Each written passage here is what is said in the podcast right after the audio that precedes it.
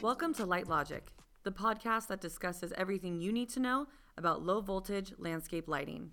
Today we're back talking about technical topics with Tech Talk. Thanks for listening and sit back and enjoy the show. Hey, Dr. Tom here. Thanks for joining us again on Tech Talk.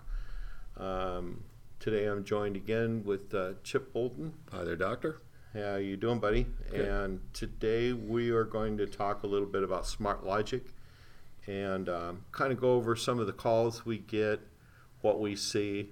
Um, people will call us with uh, all kinds of things. Probably the number one first thing is they'll call and they'll say, uh, I registered an account. I'm trying to put in the information and I'm not getting a return email to verify my account. Uh, you see that too, don't you, Chip? Junk mail. Junk mail. yeah, you you got to be a little bit patient. Give it a few minutes, and check your junk mail because it'll be there. You know, this is this is this is probably my favorite product uh, product to get a call on because 100% of the time we can get help the person out. Um, if they've got that thing plugged in online, once they're online, we can take control of it and just walk them right through it. And it just couldn't be any simpler. And that's sometimes when you're on that, you know, on the on the the help side of a tech call, it can be very, very difficult if the person you're talking to is really not understanding, you know, or Absolutely. describing their issue to you correctly. So when we can take control and just do it for them, that's really a plus. Yep. And sometimes it's really, you know, it's the simple things, and it may be simple to us because we do this all the time. Uh, but I understand you take something out of a box that's brand new to you, and, uh, you know, I'm guilty as charged when it comes to I don't read directions. I get yelled at a lot about putting things together at home without reading the directions. But one of the things, uh, too, that's very important is you want to take your gateway out of the box. It comes with a Cat 5 cable and a little wall wart power supply. You want to make sure that you put the antenna on it and plug it directly into your router. Do not plug it into a switching device or an extender or something else. It needs to be plugged into the router. And give it a little while. It'll blink, it'll turn green, it'll turn red, it'll do all kinds of things. Give it a little while because what it's doing is booting up. Once you get a solid green light, it's telling you that is good to go.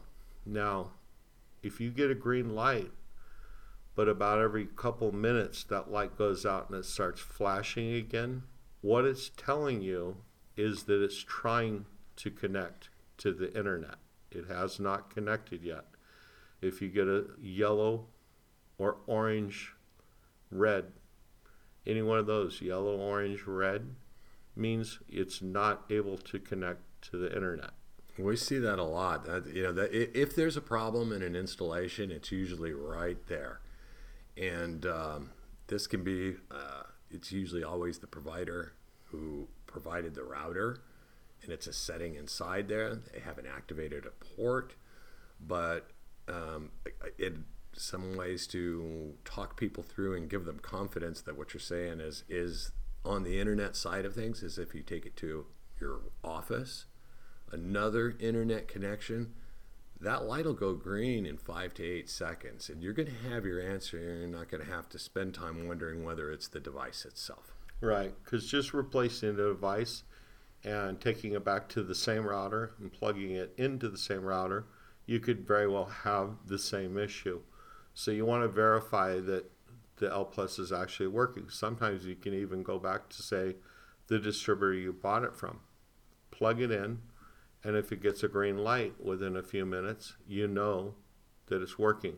Now, one thing that I want to tell you about is once a gateway has logged in and got an IP address off a router, it remembers that. So you will have to reset the gateway. If you run into that issue, give me or Chip a call and we can show you and tell you how to reset it. I can tell you really quickly right now is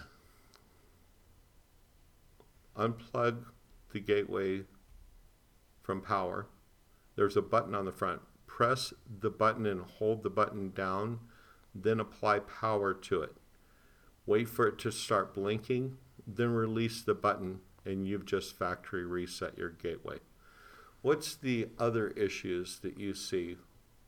Well, you know, the next step right in there is really syncing the LPCUs and stuff to it. So, and connection issues, if any, there. Um, there's all kinds of workarounds, but understand that where the location of the gateway is is, is important because it's broad, broadcasting a radio frequency from that point.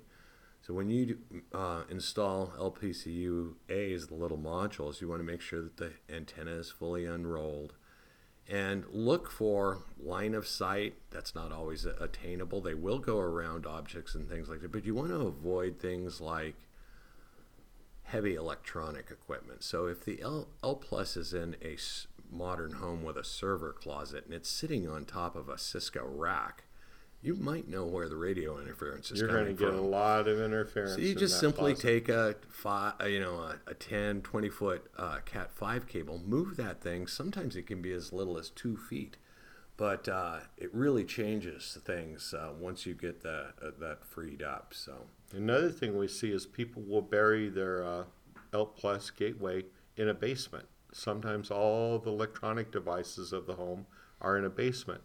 So again, you might want to get a 10 or 15 foot cable and get that L Plus closer to. Sometimes they have what they call little storm windows, things like that. But you want to get it away from the other electronic devices. With that being said, there's always electrical interference. And something with radio frequency is FCC makes it to where we have to allow that interference. So where you have LPCUAs out in a yard in transformers, and they will work without a problem, turning on or turning off with the command from your phone. When you first program them or sync them to the system, there's a lot of information that has to be transferred. Your schedule, times of day, all those things have to be transferred. That much information can be difficult if there's interference going on. So, Chip, why don't you tell them about bringing the modules close together, say in the kitchen or something, setting them up, marking down their Sure. IDs and which transformer sure, they if in. you've got multiples that you're putting out there, a, a real easy workaround is to bring yourself a power strip, label them. You know, this one's going backyard, front yard, and stuff like that.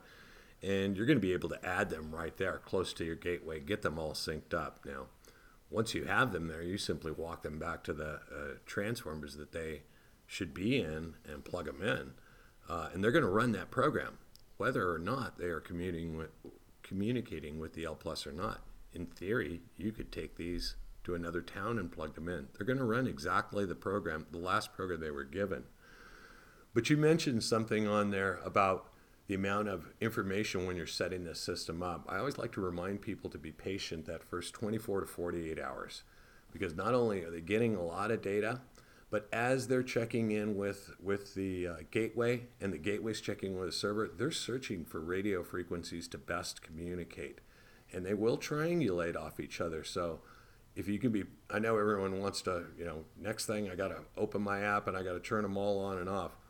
If you can just wait that first 24 hours, you're going to see much improvement in Yeah, I- communication. in a lot of uh, radio frequency type setups, they call that a grid system or a bridge system. Mesh. They all actually talk to each other and they're bouncing.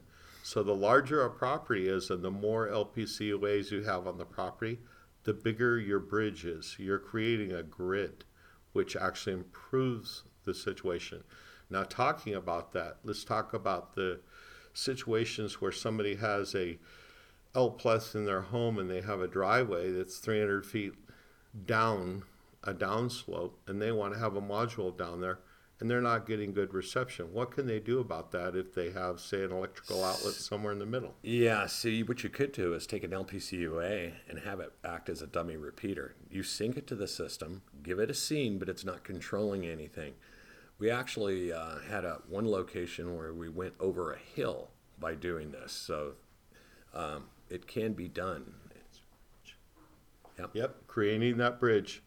Well, that's about all the time we have right now, and I wish you all well. This is Dr. Tom, and Call me or Chip anytime. We're here to help you. Thanks, Tom. Thank you.